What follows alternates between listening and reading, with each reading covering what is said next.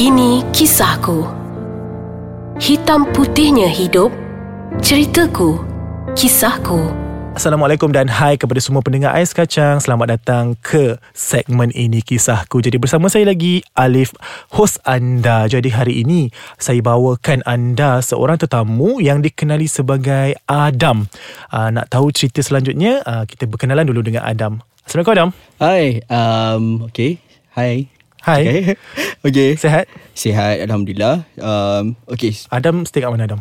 Sekarang saya stay dekat Kuala Lumpur. Kuala Lumpur. Uh, saya berasal daripada utara tanah air. Okey. Berumur 26 tahun. 26 tahun. Dan juga pendengar Ais Kacang Podcast. Oh pendengar setia lah ni. Ya, dengan setia.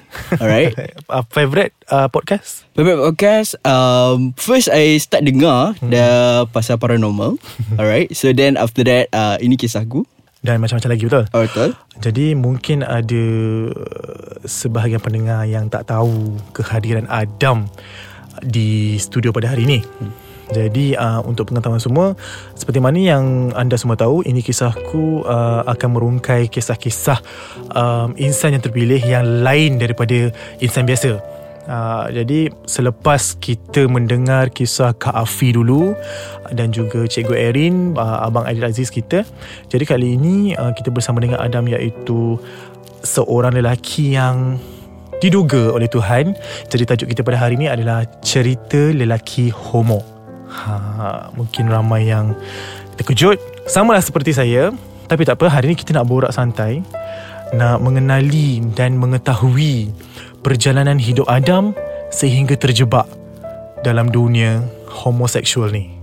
Okay Adam? Okay boleh Jadi mungkinlah Adam boleh cerita balik um, Your first thought Ataupun that you realise You terjebak dalam aktiviti homoseksual ni um, Awal ya Saya cerita daripada awal Memang uh, Daripada kecil Perasaan tu sebenarnya memang dah ada Cuma Saya cuma deny lah benda tu Sebab Yelah kan Sebab macam benda tu tak Benda yang tabu dalam masyarakat. Yalah. So jadi macam Takkanlah you uh, Seorang lelaki Boleh minat kepada Seorang lelaki Yang sepatutnya Zahiriahnya You patut Berkongsi perasaan tu dengan Seorang wanita Yang berlainan jantina dengan you. Jadi Pada kecil punya Mulanya saya uh, Saya cuba deny Saya hidup macam orang biasa Bergaul dengan orang biasa. Cuma Saya lebih tertarik uh, Dengan berkawan dengan Sepupu perempuan saya Berbanding Sepupu lelaki saya lah.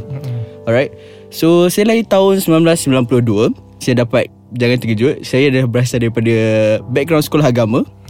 Uh, Sekolah rendah pun adalah Daripada sekolah agama rakyat Di utara tanah air. Jadi Satu cerita.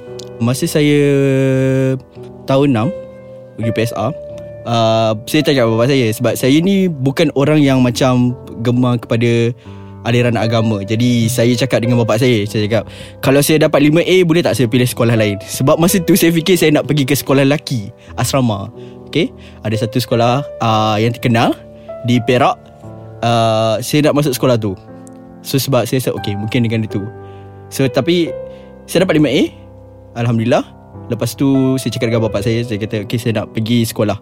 Uh, tu. Tapi bapak saya cakap Okay pergilah tapi dia macam perasaan yang marah. So dia cakap Kenapa nak membazirkan masa you Sebab you dah ada background sekolah agama? Patutnya you kena lanjutkan dalam agama. You patut Skeptikal yang patutnya kena pergi uh, Belajar dekat Mesir Al-Azhar Jadi seorang ustaz Apa semua. Takkanlah saya jadi seorang ustaz Kan? Jadi saya ada Saya ada cita-cita. Saya ingin jadi Dalam bidang perubatan.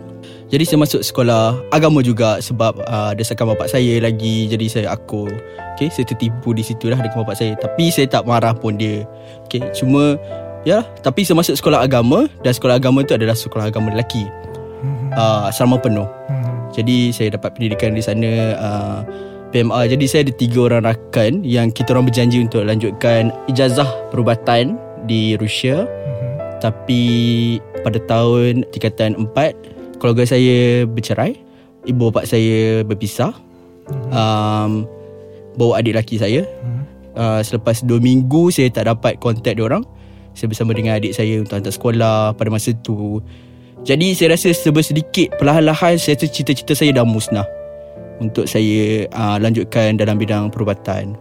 Okey, itu serba sikit baru. Lepas ni kita nak sambung lagi Apakah yang terjadi? Adakah harapan itu terus musnah Ataupun sebaliknya? Jadi kita berehat seketika Kita berjumpa selepas ini Jadi kita kembali lagi dalam Ini Kisahku Masih lagi bersama dengan saudara Adam Okey, tadi kita dah dengar sedikit uh, Pengalaman beliau semasa zaman persekolahannya Dan juga ibu bapanya telah bercerai pada tingkatan 4 Umur tingkatan 4 Ya, yeah, uh, masa tu krisis yang besar sebab hmm. ibu dengan bapa saya uh, diorang tinggalkan kita. Hmm. Saya ada tiga orang adik-beradik, saya nak sulung. Jadi tinggal saya dengan adik lelaki saya dan adik perempuan saya. Jadi kita orang tak tahu di mana dia orang pergi. So saya tak boleh contact Dan saya tak ada siapa-siapa nak contact Sebab saya takut Diorang akan lebih risau Sepertinya nenek saya uh, Maksudnya dia, Dah tak jumpa? Ah, Masa tu 2 minggu Memang hilang betul-betul So saya cuma berharap Diorang akan balik Waktu tu you berumur? Saya berumur 16 tahun And adik you? Adik saya masa tu uh, Tak silap dalam Darjah Darjah 2 oh. Dan laki tu darjah 3 So Masing-masing Hilang? Hilang Okay Tak okay. jumpa Ya yeah, Itu cuma macam uh, Saya berdoa lah Macam mungkin dia orang akan balik Dengan okay. dengan selamat Situ saja yang saya berharap lah so, Dan pada masa tu Dan saya fikir Okay cerita saya dah musnah Dan saya tak dapat pergi sekolah hmm. Sebab saya nak kena hantar adik saya pergi sekolah. Semua saya nak balik kena masak Semua dua minggu lah Dalam masa dua minggu lebih Then mak saya balik So Pada masa tu saya rasa macam Okay tak apalah Mungkin cerita tu aku dah musnah dah Kan macam mana saya nak sambung belajar lagi semua Jadi saya kata mungkin saya akan kerja kilang mm-hmm. At that point Saya rasa macam Everything dah musnah lah mm-hmm. So Then mak saya balik uh, Dalam keadaan depressed Dia cerita kat saya yang Dia hampir nak terjun uh, Ferry You tahu takkan Sebab di, kita orang di utara tanah air Berdekatan dengan Ada ferry mm-hmm. So dia hampir nak terjun Daripada ferry Disebabkan sebab, depresi Betul Depresi So Jadi macam Tapi Alhamdulillah lah Semuanya selamat Dan bercerai Dan Bapak saya ambil adik lelaki saya dan sampai sekarang saya belum jumpa lagi adik dan juga ayah saya. Bukan saya tak cari tapi um, saya ingin cari tapi saya tahu uh, abah dengan saya punya adik lelaki saya dia pun rindukan saya hmm. dan juga uh, dia masih selamat sebab saya percaya adik lelaki saya boleh jaga bapak saya. Tak dapat kontak langsung. Ah, saya dapat kontak. Sebab akhir sekali saya ingat um, dia orang pergi ke Ipoh Perak. Hmm.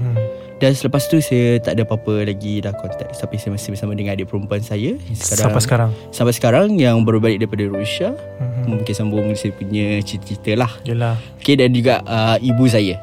Okay. Hmm. Ada lagi nak berkongsi? Mungkin um, Yelah Bila kita tengok dekat sini Bersebab kenapa uh, Adam Mungkinlah saya boleh andaikan Disebabkan broken family itu uh, broken family juga mungkin penyebab mm-hmm. tapi saya berkenalan dengan uh, seorang uh, abang lah abang angkat mm that one masa tu kita famous dengan abang angkat lah uh. oh, this one so uh, nama dia saya kenalkan dengan nama Helmi Helmi. Abang Helmi ya. Uh-huh. So dia uh, dia tinggi di Kuala Lumpur masa tu. Uh, saya di utara saya masa saya tengah krisis tu dia banyak bantu saya lah. Uh-huh. Okay so memang saya tak ada duit 2 minggu Berkenalan saya, dengan Helmi di mana? Uh, saya berkenalan dengan satu laman website di internet Yang dia berhubung untuk dating Untuk mereka yang punya perasaan yang sama lelaki So kita nak cakap songsang tu saya rasa Actually kalau songsang perasaan songsang Definisi untuk saya adalah uh, Songsang lah perasaan daripada dua jantina yang berbeza Tapi untuk sama jantina takkan kita nak panggil songsang Walaupun zahirnya kita tahu yang You kena berlainan jantina untuk kita nampak you sebagai normal straight term songsang tu sebenarnya lah yang yeah, rasa yeah. so I rasa macam perasaan uh, sukakan lelaki sebab saya rasa kadang-kadang panggil uh, perkataan gay hmm. ataupun pun dan maknya apa semua tu kadang-kadang rasanya macam satu label yang kasar hmm. Okay saya lebih selesa kalau panggil seorang lelaki Guy like guy hmm. Or this one So like macam Ya satu perasaan kan hmm. Jadi berkenalan di situ Ya saya berkenalan di situ okay. So Dia yang banyak bantu saya hmm. Uh, dari segi apa tu? Dari segi kewangan Dia punya motivate saya Dia cakap hmm. you nak sulung You patut kena be strong Untuk adik-adik you hmm. Walaupun cerita tu tak akan musnah Semua Dan dia offer me Lepas tu ayah dia kata suruh sambung untuk SPM Semua you must have certificate All this one lah hmm. So memang uh, Then macam bulan March Tak salah 2009 uh, 2009 atau 2007 macam tu SPM So saya uh, 3 5 hmm. Saya pergi sekolah juga So mak saya berusaha lah. Dia dia rasa bersalah Dia tak apa jadi. Dia cakap dia akan uh, Pergi ke Kementerian Pendidikan Untuk usahakan saya masuk ke sekolah kembali.